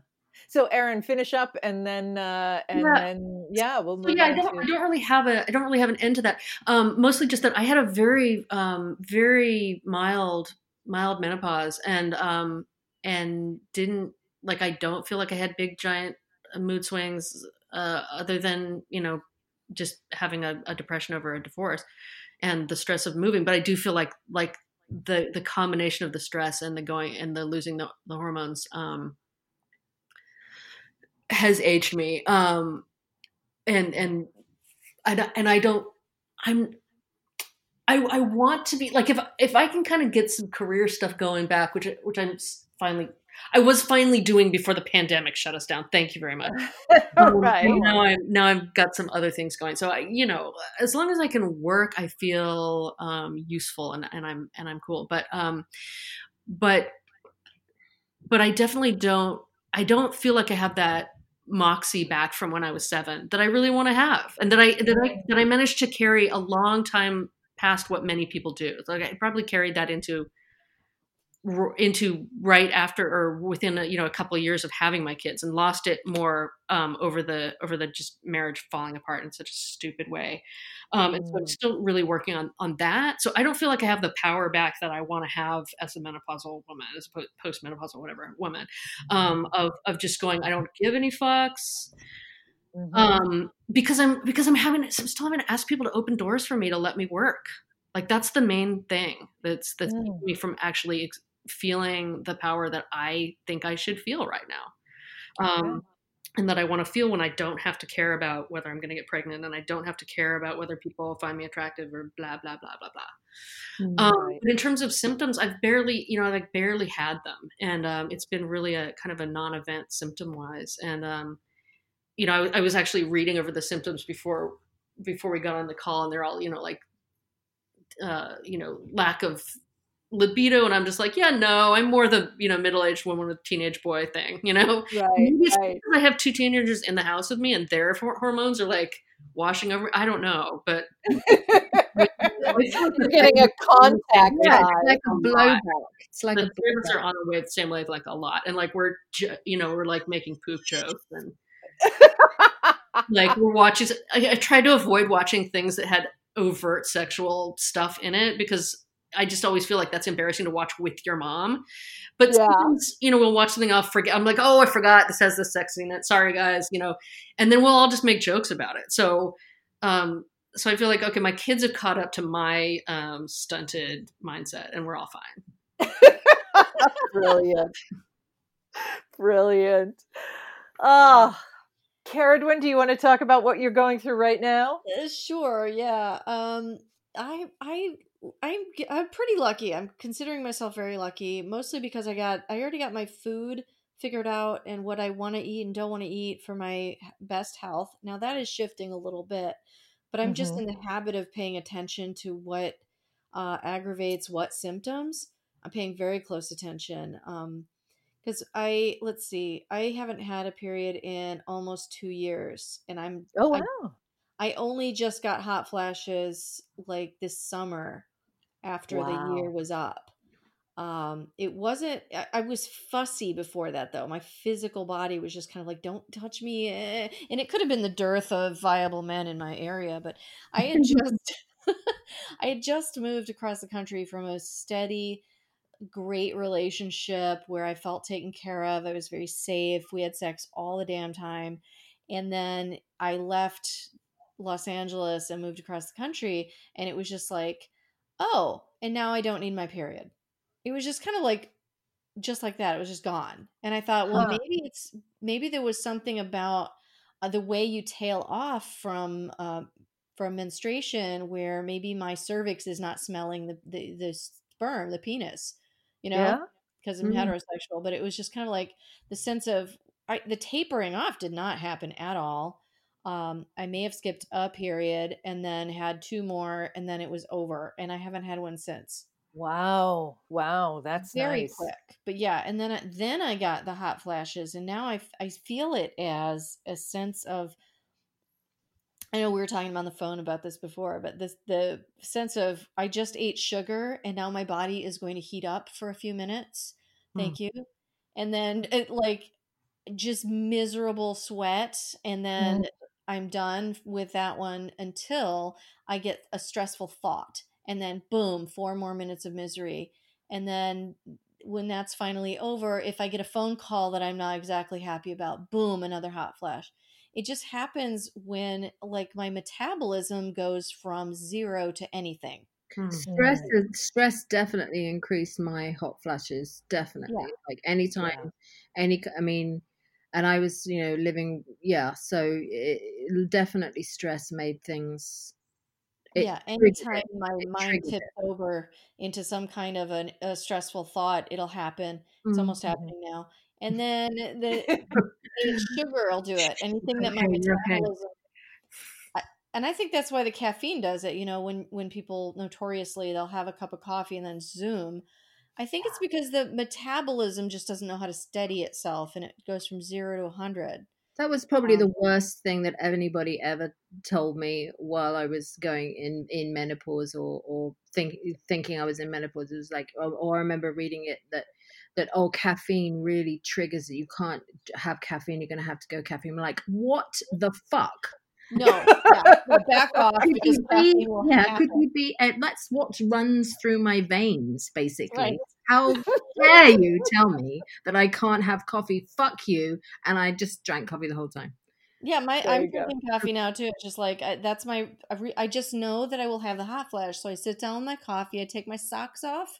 I remove my shirt. I have my coffee. I wait it out. Coffee. It's naked coffee drinking. That's the That's what my the- is about. I, I see this uh, a, a money making venture here. Naked topless coffee houses. Absolutely. Naked coffee houses for Yes. perimenopausal women. I love it. This is why I love podcasts. I you can naked allowed in when they, you know how everybody's taking your temperature all the time right now. You, you, Right. have to be above a certain temperature to be allowed in through the door. So you have to be really like in in flush or mm-hmm. thereabouts before you're allowed in Yeah. to the coffee house and to disrobe. Fantastic. Oh, that's brilliant. oh my goodness. Sorry, we derailed you, Wynn. Anything else? I, I, I that's pretty much my whole experience with it. I mean, was just my mother having ten years of her hot flashes were miserable and constant, and um, I didn't expect that much, and I didn't get that much. Um, but I've been in uh, you know poverty stress for about three years, and so mm-hmm. like Aaron, I I just sometimes I just couldn't tell the difference between the PTSD from 2011, which I went through um, for many, many years of not knowing whether it was stress or not. Mm-hmm. Mm-hmm. And I got to the point where I was just getting my stress, you know, zone back into a place where I could have, you know, a regular day or expect things of myself versus know that I can't handle it or I can only handle one thing today because my stress level was so high all the time for years. I Okay. thought I had quit my period because of stress because it was early. I was like, you know, I Mhm. wasn't that. I didn't think I was old enough, but I was. Uh, but anyway, it was. It ended up being like, well, now that I have an even keel, great. Now that I'm starting to get my business together in my new city, awesome. It's kind of same experience. Or it was just like, Mhm. great. I've got five clients. And whoop, COVID. Oh, Ah, shit. Now I'm just sitting in my house all summer, just sweating and trying to feel like that 50 year old like power where I know Yeah. it's coming. I know it's here. I've always had it, but I want it uncovered by this drug that I never really enjoyed the drug of like uh, how s- sweet you are in your sort of fertile years. I didn't really want kids. I didn't have that kind of euphoria. I was always really conflicted with uh as a female feeling like I had no power as a fertile Mm. woman. Mm-hmm. So I was always looking forward to and looking back to the, the these times where you feel like, oh good, I don't have to deal with that. I So, think that's a really good feeling to have as well that you can take from this is that I certainly feel like, you know, all kidding aside, I kind of I feel like I said like a warrior, but I almost also almost feel like sort of um like a sage or a, something like that. You know how you get to a point where you're like, oh, ask me anything, I will tell you how it really is. You know, Yes. not that they I really will give you nobody ever wisdom. But yes, but I feel like I definitely feel less stupid, if not wiser. You know, Mm, now mhm. because you know all those hormones and all those whatever it is that that's going on it doesn't it's not getting in the way anymore. That's part of the pulling back of the curtain kind of thing. And i still feel sexy and i still feel lovable and and um i still feel uh, uh like a woman. But Mhm. i feel more um i i don't know i just feel i don't know if i feel better. It's weird I'd never expected it either. I was like, oh my God, I'm going through menopause. What's going to happen? And my vagina's going to shrivel up and I'm going to, you know, like my nana, you know, and things like that. And I was like, oh my God, and I'm just going to balloon. Well, I, I am a kind of a curvy girl anyway, but, you know, all that kind of stuff. And I, it, it, none of that happened. It was weird, but it was um, kind of like a, a, a quickening, Yeah. You know? Yeah, And yeah. and then you know there can be only one continue you know at the end it's like i have survived you know now I'm, now i am my true self kind of thing you know so it's it's actually has everybody gone finished now has everyone gone through it now that's here Yeah. Yep. Um, I'm I'm postmenopausal, yeah, but I'm still having symptoms. Yeah, me I'm too. still having symptoms. Yeah, yeah.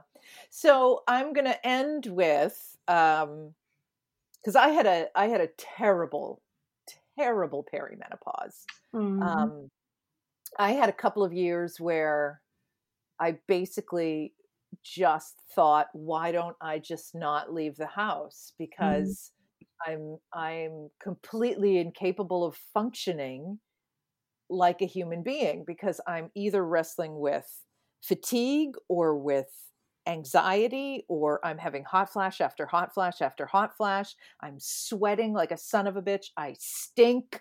I can't concentrate. I'm losing words Mhm. in the middle of sentences. You know, I mean, I I I I felt like I could not function.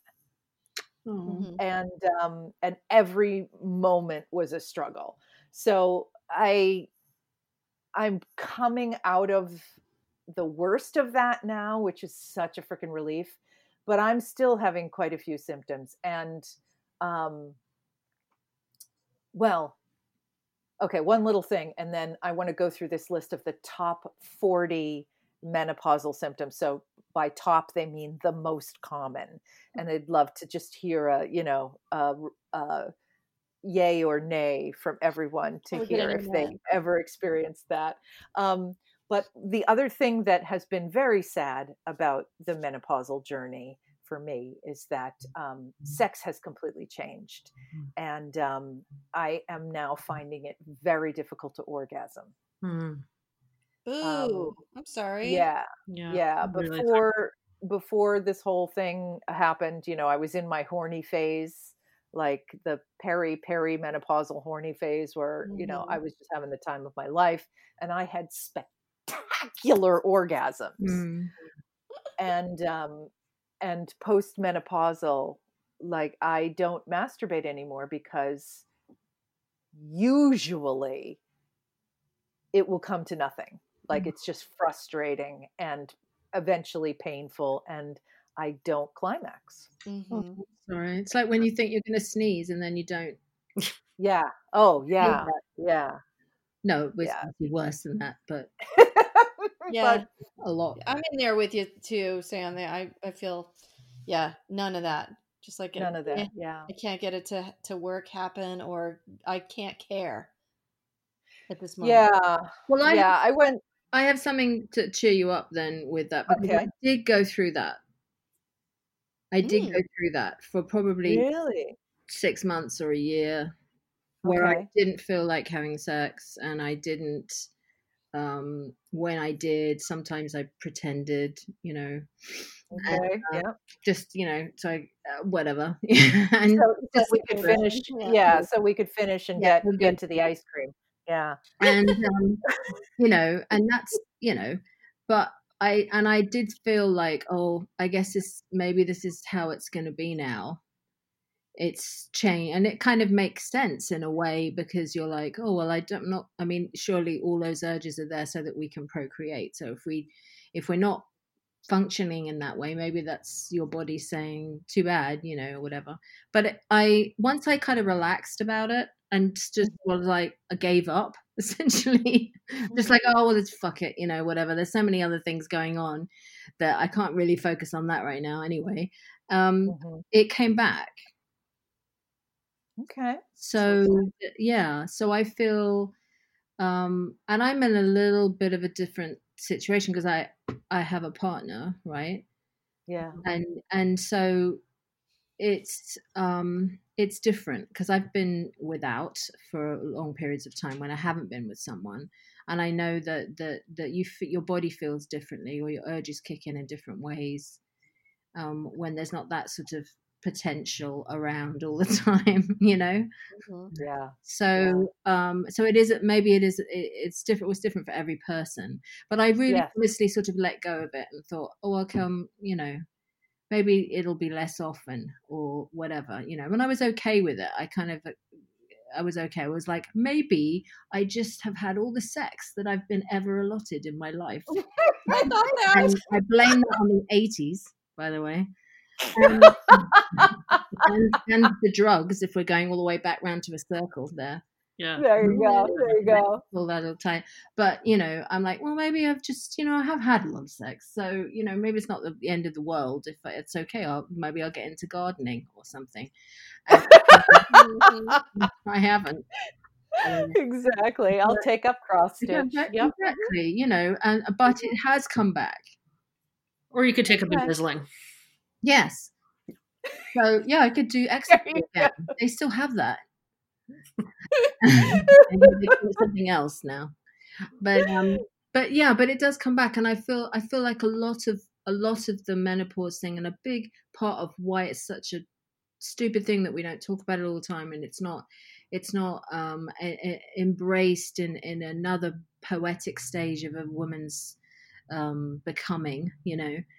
Um, it is that that there's there, there, we pile on all this stress on it too and the, st- the stress is what triggers a lot of it. And makes it so much worse. It's like it's it's like the equivalent i can get is that when you're having a baby when you're giving birth and you have you're having all these contractions and it it can be absolutely horrific and painful and horrifying but if you can just find a way to let go and and become uh, sort of give yourself up to what is actually happening what, Yeah. what for millennia has been happening to women you know and this is the same thing if we can accept and embrace it this is another beautiful part of our lives Right. um then it we can lessen it become you know we can it becomes better it becomes sweeter It becomes less traumatic. Yes, because that all Yeah. piles on top and it makes it worse.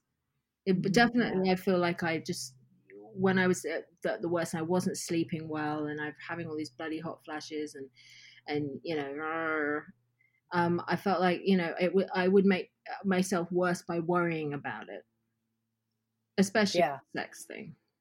Hmm. I mean, I Yeah. And, I didn't. and I wasn't. I don't think I could have had sex at a certain point. I was, Yeah. you know, a shriveled prune. If we're getting really, maybe not a prune, but something dry, you know. And and yet, but they all came back. It absolutely one hundred percent came back. And now I'm just as horny and just as as I have ever been. That's great to hear. So that is yeah. encouraging. I'm- I'm- Thank I'm- you. I I think it comes and goes, right? Like if you think about, if you want to go back to the drug metaphor, right? Um, when you're coming down from that drug, you can't do shit. Right. And you never Yeah, want to Because do your serotonin levels are depleted, right? That's the last Um, time. but then your body finds its new normal, Yeah. Mhm. Yeah. and then you get back to, you know, Yeah. And You reach equilibrium again, just in a different place. yeah, Yeah. just it's, our bodies Yeah. are changing. You're finding it. You're finding you, you just have to figure out who you are again, again, again. a really bad hangover. Yeah. and then Yeah. eventually and you swear you'll never have another another drop of liquor will never touch your lips and then finally you Mhm. get out of that hangover and you're like oh You've had your uh, huevos happy hour and that's right it's it's happy hour again where where is Mhm. that blender you know all- All right. you. So you're not going crazy. It's menopause, a meme that uh, that I seized on a couple of years ago, and will periodically post on Facebook to remind women you're not going crazy. It's menopause. the top 40 most common perimenopausal symptoms. Number one is hot flashes. wait. Yep, yep, had those. Yep. Yeah, a little bit. Yep. Number two is cold flashes. Mm, only just before a hot flash. Mhm. Sometimes after a hot flash, I'll get a cold flash. Yeah, I think I've had those, but I'm not sure. My house is also not particularly well insulated, so Must be a bad draw. excuse me. Nice. Uh, number three is night sweats, which Yeah. I think is essentially hot flashes at night, right? Yeah, yeah, like morning. I have them like in the morning hmm yeah I have had them. Sometimes. Yeah. Generally, when I wake up within within a minute of waking up, Mhm. I'll have a hot flash. Oh yeah, no, it's the opposite for me. I'll have them like four or five in the morning, like at the end of my sleep, Ah. where like I I will have every my temperature all night. I feel like it's sweatier when you're when it's at night. Maybe because you it's a it's a slower build up, hmm Yeah. or you're sleeping through part of it and you don't know, so your covers are on, and then you get super hot, so you're Yeah. ah, you know. Yeah. Yeah. Uh, number four, clammy feeling. No. No. Nah. I have periods where I sweat, where I am within one moment to the next, I am dry and then I'm drenched in sweat. Oh well, yes. Yeah. That's- yeah. yeah, that's yeah, I wonder if that's what they More mean by clammy. clammy feeling. yeah. It's more Yeah. clammy. Yeah, definitely. Number five, heart palpitations. Yeah. Mm, I've actually had those for a long time. So I don't know if they were stress, but Yeah. yeah. Yeah, I I would have them um, a lot in the evening. Always in the evening, I'd Hmm. have heart palpitations. Hmm. Mhm. Yeah. Number six, irritability. I don't know what the fuck they're talking about. What in the world is that about? Come on. I, don't- I don't think I'm more. Ir- I mean, I'm kind of generally an irritable person. I don't think I got more irritable because of that. I definitely Only did. when people are ignoring the fact that I am fucking miserable and they can't even see what I'm going through. Yeah. Then I get irritable. Okay. Most definitely, uh, yeah, definitely, Yeah. Uh, number seven, mood swings. yeah. Not so Yeah. much. Not really. I mean, not There massive, but you know, definitely. Yeah. Just get off me because I'm hot. there you go. There you That go. very- Hysterical, but you never broke down. You never just burst into tears for no particular reason. No, Oh yeah, I, I did. always a damn reason in my life. I have, I have to say that there, there was, as far as I was concerned, always a reason for me to burst into tears. right, Right. right. Yeah, No, Number they don't, they eight. don't seem out of scale for me. Yeah. Number eight, trouble sleeping. yes, No. No. Mm, yes, for me too. Swinging back between insomnia and um, sleeping for like 10 or 11 hours a night. Mm-hmm. Yeah. Uh, number nine, irregular periods. yeah, Not so much. Very briefly. I had, um, and this was where my aunt was really helpful to me. Um, I had really bad periods, like heavy, heavy.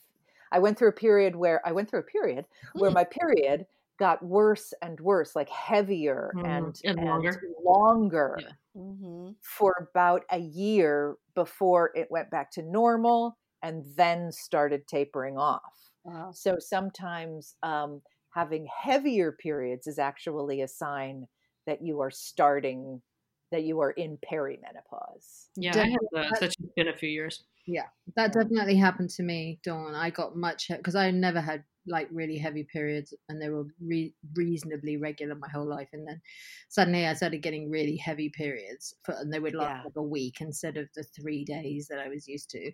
And Yeah. you know, and it got for about a year, I probably before, and then then they started t- tapering off, and then just stopped, stopped. So there wasn't Yeah. a lot of tapering, but there was a lot of heaviness. Yeah. Yeah. Yeah. Uh, number 10, low sex drive. Yeah. Yep. Definitely. Uh, number 11, dry vagina. Oh yes. Yep. It's like a desert down there. If I ever tried it out, I might find that. I, I have been blessed to not have that happen to me yet. I'm nice. hoping that that continues to not happen to me. What happened Right, to me, yeah. but it came back. Mhm. Okay. Okay. So, Fear not. Uh, fear not. Number 12, fatigue. yeah. Yes. Oh, God, yes. Oh yeah. Number 13, anxiety. Yeah. Mm, Yes, Yeah, because so- it's PTSD. Right.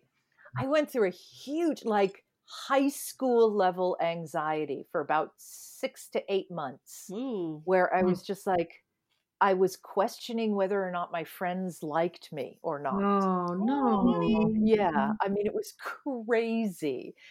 Luckily, I had enough like life maturity to Mhm. be to to be able to talk myself down. Mm-hmm. But it really, it was like high school level social anxiety. It was terrible. Gosh. Oh, Number 14, depression. Yeah. a Not little sure. not sure.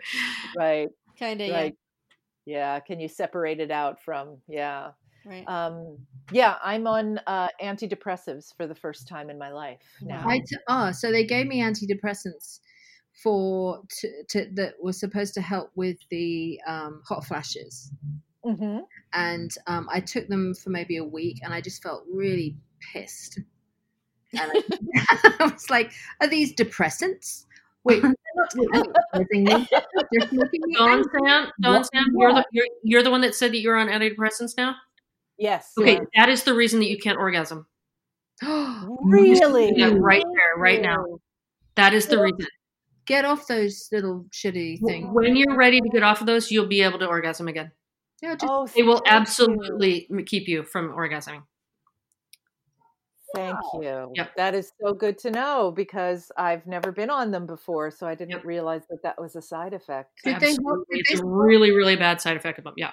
yeah. Did they mm-hmm. stop the hot flashes, Dawn, or or they have they have cut them down about 60% okay? so they're about 40% of what they used to be Mm. and um, for right now i'll take that exchange but yeah when my hot flashes stop hopefully i'll be able to get off the antidepressant because Mhm. Mm.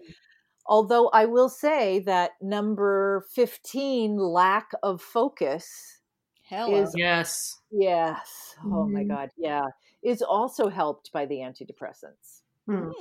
What you mean? Like Like if- if you're you're more you're less focused or you're more focused? no i'm more focused Okay. Yeah i was starting to get into um, when i when i go off the antidepressants for a couple of days i start to get this sort of like well the anxiety comes back and i start to um, like i have a list of things to do but i don't know where to start. Oh Right. yeah. You get and i'll just sort of walk around the house going i've got i've what do, I, i've got to do something. What do i want to do? What Oh what do i want to do? What do i want to start with? What do i want to do? I and think i will spend right. I think I i'll spend the whole day that way Right. I think you know, I and- that a little bit, but I've been my whole life has been fairly unfocused. So I think amongst all the other shit that was going on, I'm not sure that I really would have recognized if I was any less focused than I usually am. Yeah. There I, you I, go. I think every- because I, Say that again. I think we. I'm, I'm definitely like I- the being in the arts, which I think m- most or all of us are. Um, There's a certain amount of payoff to being unfocused because because that's the way you get those creative flashes, right? Like Right. part part of being pro part of being part of procrastinating is leaving space for you to like get ready to work when the actual idea comes to you, as opposed to like trying to make an idea come to you. Yes, but I definitely got less focused. Yeah, Yeah. definitely like way less focused in the last few years. It's whew. Yeah. So Yeah, I'm pretending it's just real. super creative. There you go. I like it. I like it. Uh, number 16, poor concentration, which kind of Yeah, goes hand in hand with that. Yeah.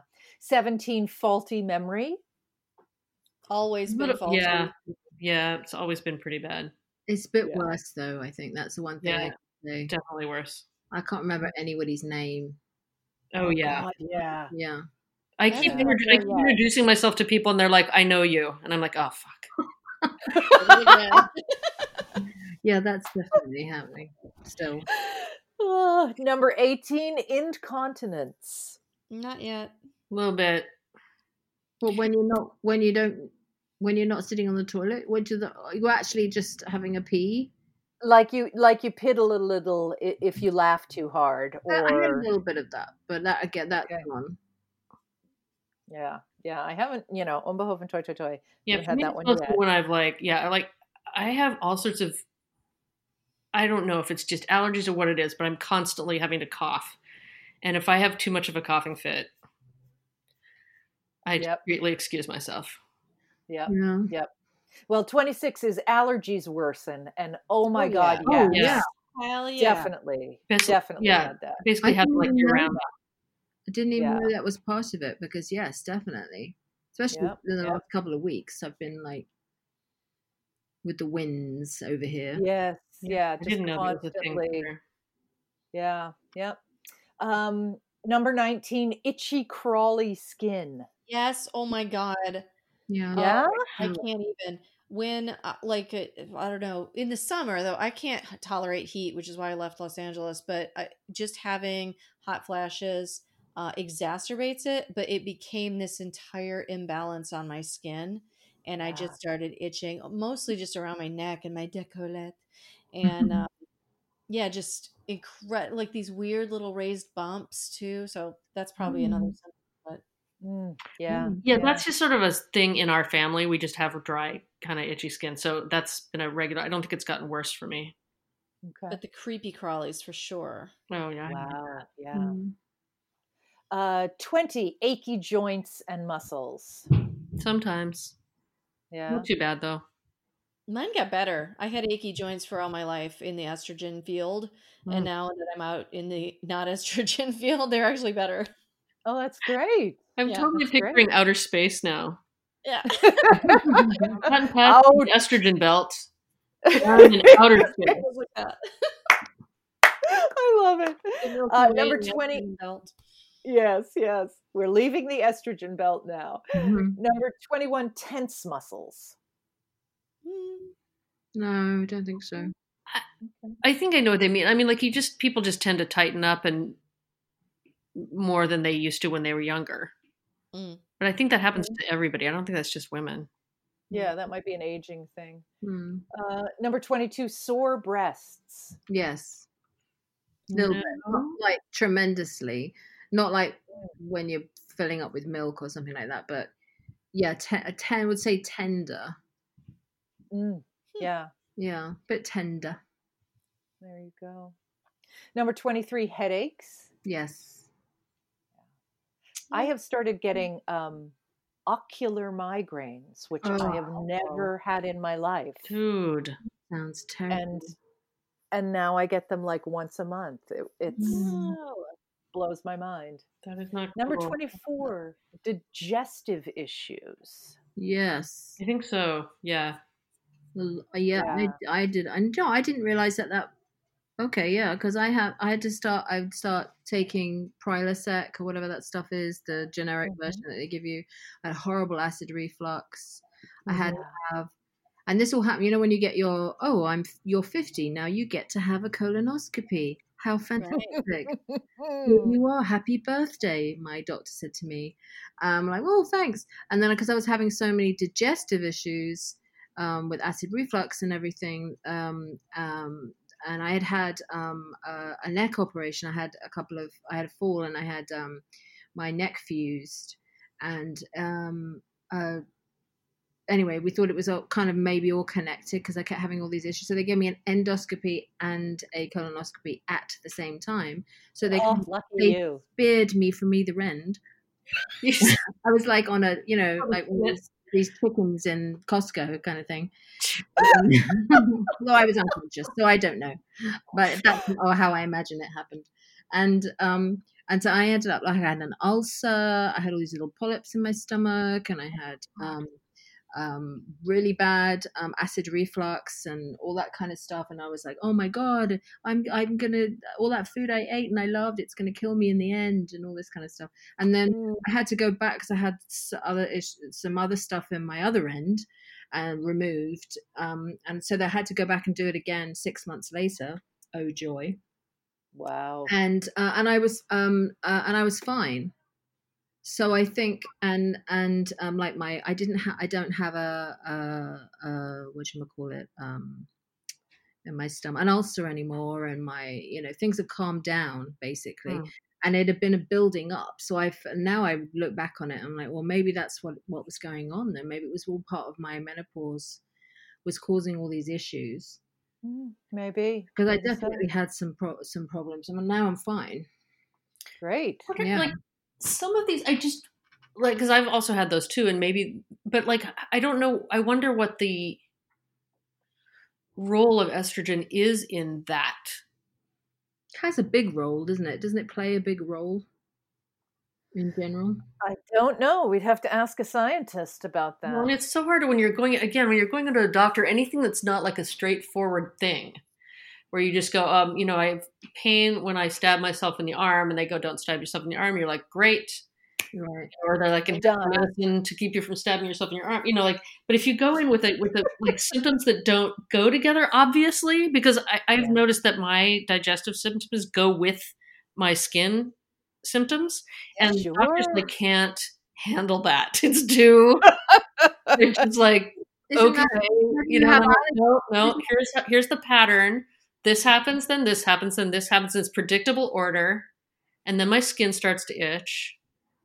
it's And got to be scratch it, it resets. If I scratch it, it, the the systems the the like progression starts again, worse. Mhm, Yep. I think that there's a there's a likeliness that it's like when you go to the auto mechanic and you go, okay, so when I push the brake down, it goes whoosh just a little bit, right. and then it smells like metal, and then I have to pull off the side of the road, and then my brakes fail. Mhm. And Some they go, "Oh, but you're a woman, so I can't listen to you saying this right now." That's right. We're just doing it wrong. Oh my god, you're such a leaky vessel. You're even leaking oil. Just stop.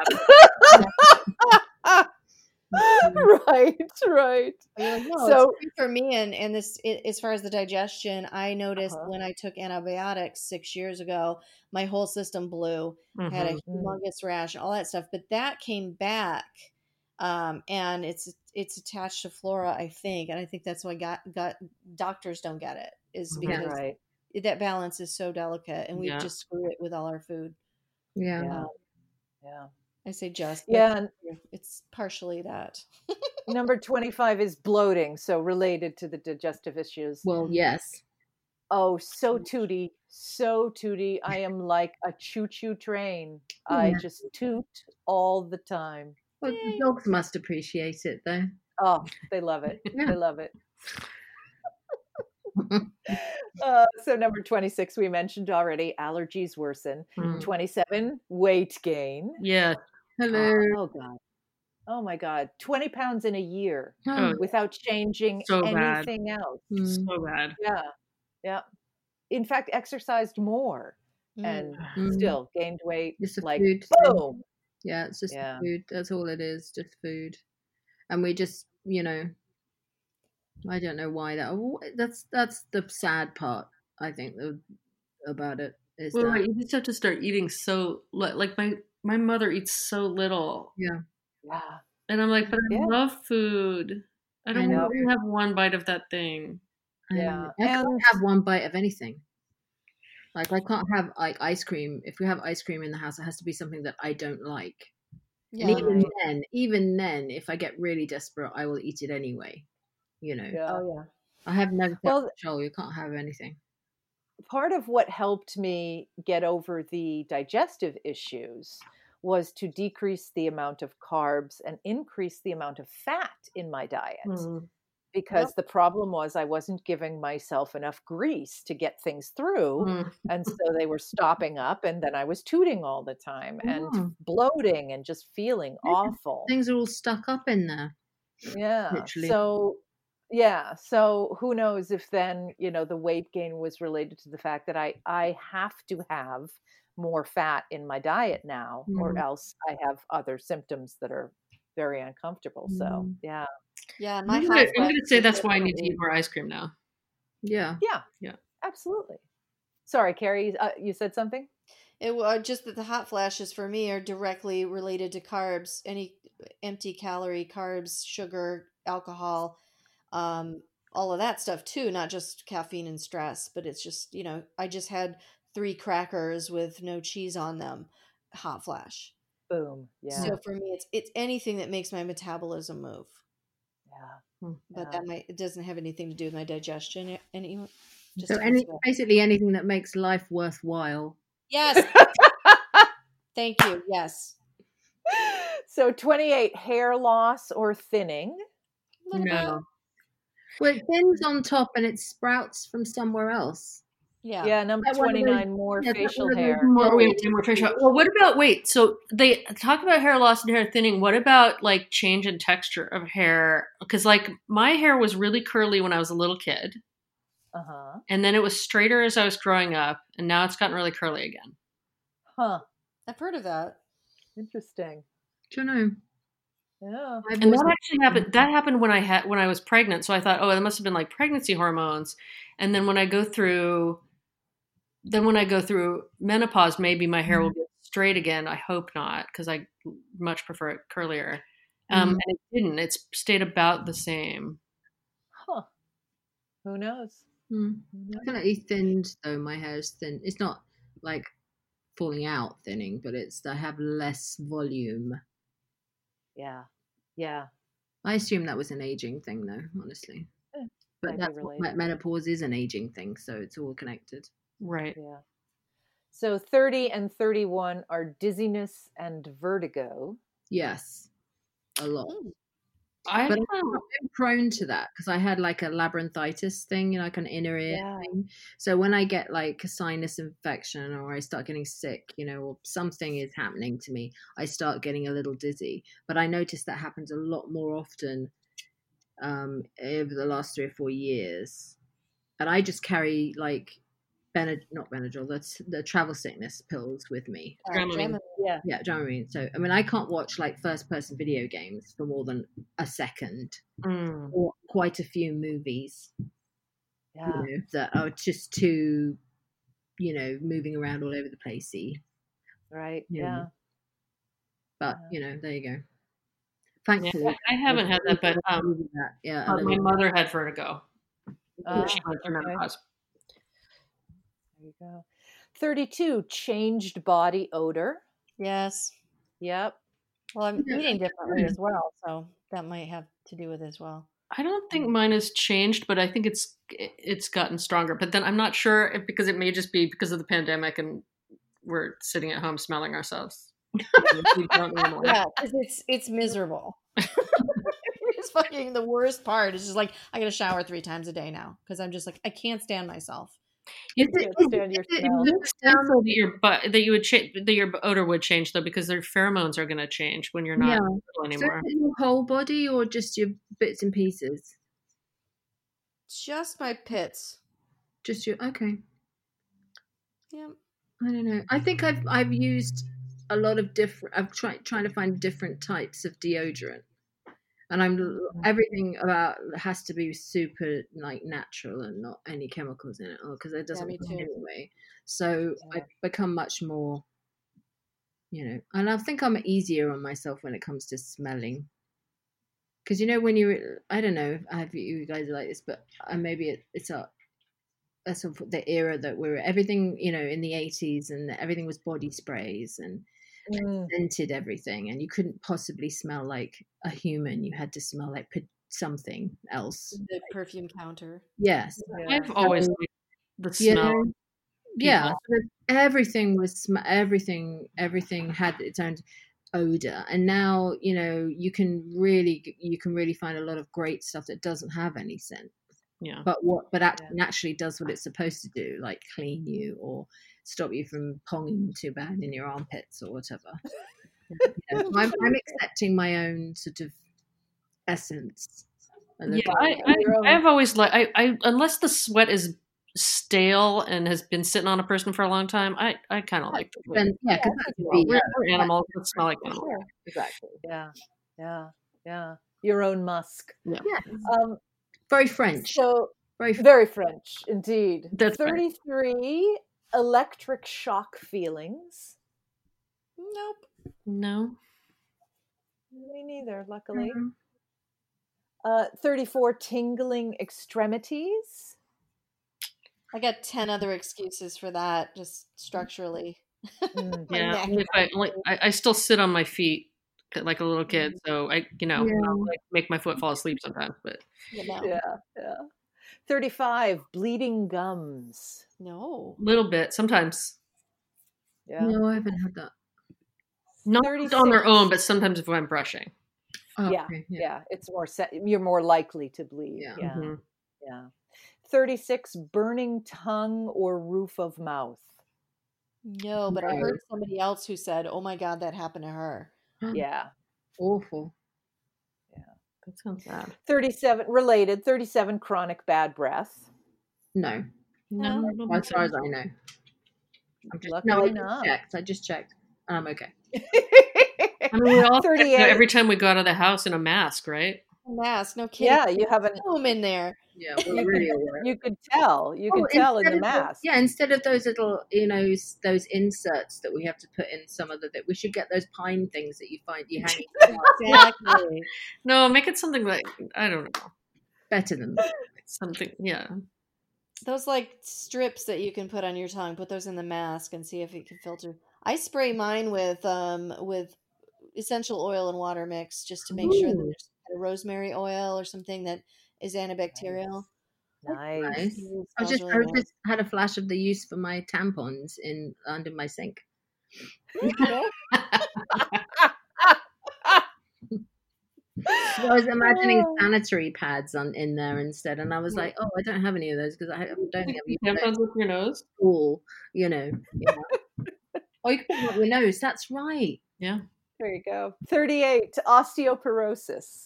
probably. No, I've got really good bones because I've had so many MRIs lately. Good. Yeah, Good. I'm okay with that. But I, how would you know unless you'd actually had an MRI? Well, because you start shrinking, Yeah. or you break your bones easily. Yeah. Well, unless you actually break, fall Yeah. down and break your hip, then you wouldn't know. Okay. There you go.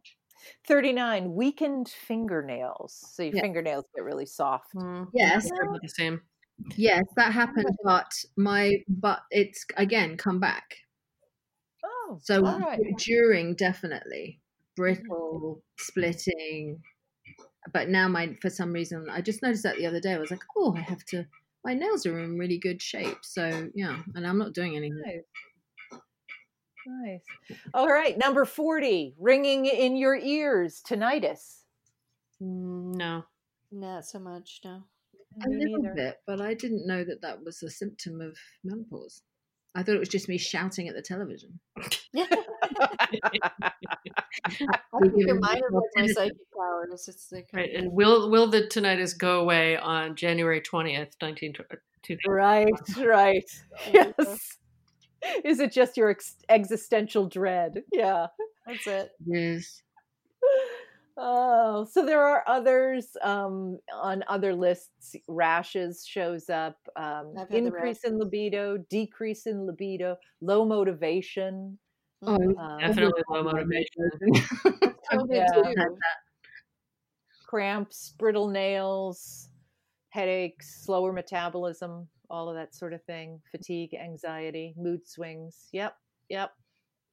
So, yeah, so those are some of the things that if you are having these symptoms and you don't know, and you're, you know, of the a of a certain age, and you don't know uh, what they might be coming from, they might be related. They might be symptoms of perimenopause. Hmm. Mm-hmm. Yeah, it's not just your period stops, which, you know, was kind of what I thought. Yeah. No, it's the gift that keeps on giving. Absolutely. love- It's a smorgasbord, a smorgasbord of Exactly. Exactly. Of new life experiences. We won't use the word symptoms. We'll call them new life experiences. There you go. And I, I feel like we do have an advantage in our systems and our bodies taking up so much of our attention Hmm. for many uh, ups and downs in our lives because our paying attention is definitely an advantage. Mhm. It's it's the way that we heal is to know that there's something besides just it hurts fix it. Like women pay attention and we know how the engine sounds just before the carburetor goes out too. Mhm, mhm. Yeah. we know what we're feeling like and we have to bring it to the attention of the people because they don't otherwise pay any attention. Yeah. And they're not inside our bodies, so they don't know. Yeah. They yeah, they don't know unless we tell them. Mm. Well, thank you so much, um, wonderful, wonderful people, for being on the podcast. Anybody have any last thoughts that they really want to share and we didn't touch on? I, I do. I have something from my physician who said it was uh, something that I was going through was pretty normal. Um, it was basically these little skin tags that started growing on my skin, Mm. um, Okay. it- yeah, just on my neck again, where the creepy crawlies were. Uh huh. Mm. But it was like these little nubbles all over my skin, and I, w- it was like a ping pong paddle surface. Mm. on my neck all of a sudden. It was like, what is that? And she says, well, some people's blood sugar levels go wonky. And at, they should be paying attention to their uh, blood sugar numbers. So if that's happening to anybody, I just recommend just checking out your ordinary blood work at your doctor and making sure that that you're um, not pre-diabetic in some way because of Mhm. that symptom. Good to know. So I to that Interesting. Good to know. Yeah, Thank you. Very interesting. Yeah. Well, I would like to say I would like to say that it's lovely to talk to all of you about something that we should all talk about more. Yes. Yeah. And and it's such a healing thing, just like that lady in the Apple store.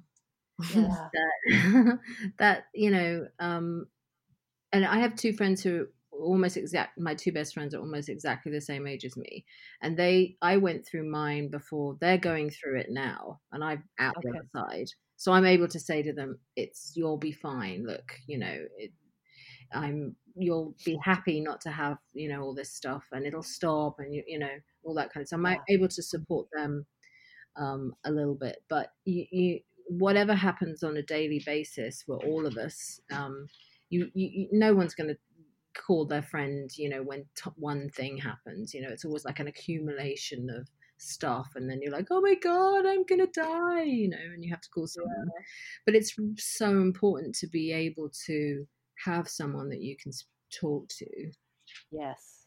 Yes. Mm. Yeah. You know, And and you know, if you see someone having a hot flash in a public place, Mhm. feel free to commiserate with them Yeah. because they will they will be grateful for it. Yeah. yeah, have an extra bottle of water in your bag. Yeah. We, we can be like menopausal superheroes. in Have of need of, of hot Thank flashing uh, all over the world. Yeah. yeah, indeed. Indeed.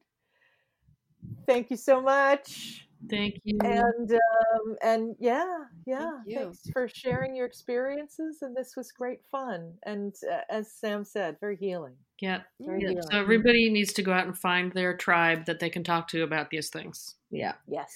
Yes. Yeah. Yep.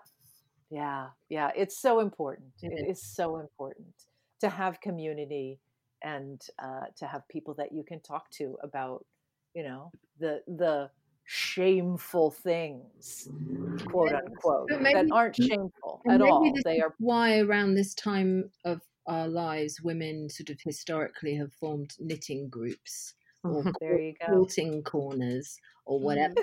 so that they can all, all get it finally.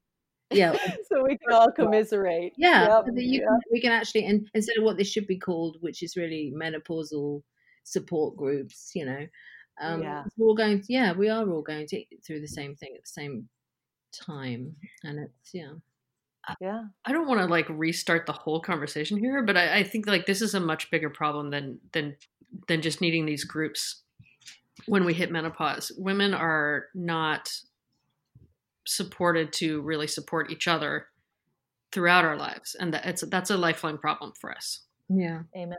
Yeah, Amen. I Yep. agree. Absolutely. Yeah. Absolutely. We're doing it here right now, though. Yay! part of yeah part of what uh, the podcast is titled make matriarchy great again that that in a patriarchal society we don't as women we are not encouraged to to share our common experiences and to draw strength from one another No, we're pitted Because- against each other. Yeah exactly because that would be a threat to the patriarchal systems Mhm. if we start talking to each other and sympathizing with one another and and backing each other up and having each other's backs Mhm. then we become a threat so go out there and be a threat Absolutely. I love being threatening to men. Thanks. absolutely amen all right ladies thank you so much Okay. All right. Talk to you. you later. Take care everyone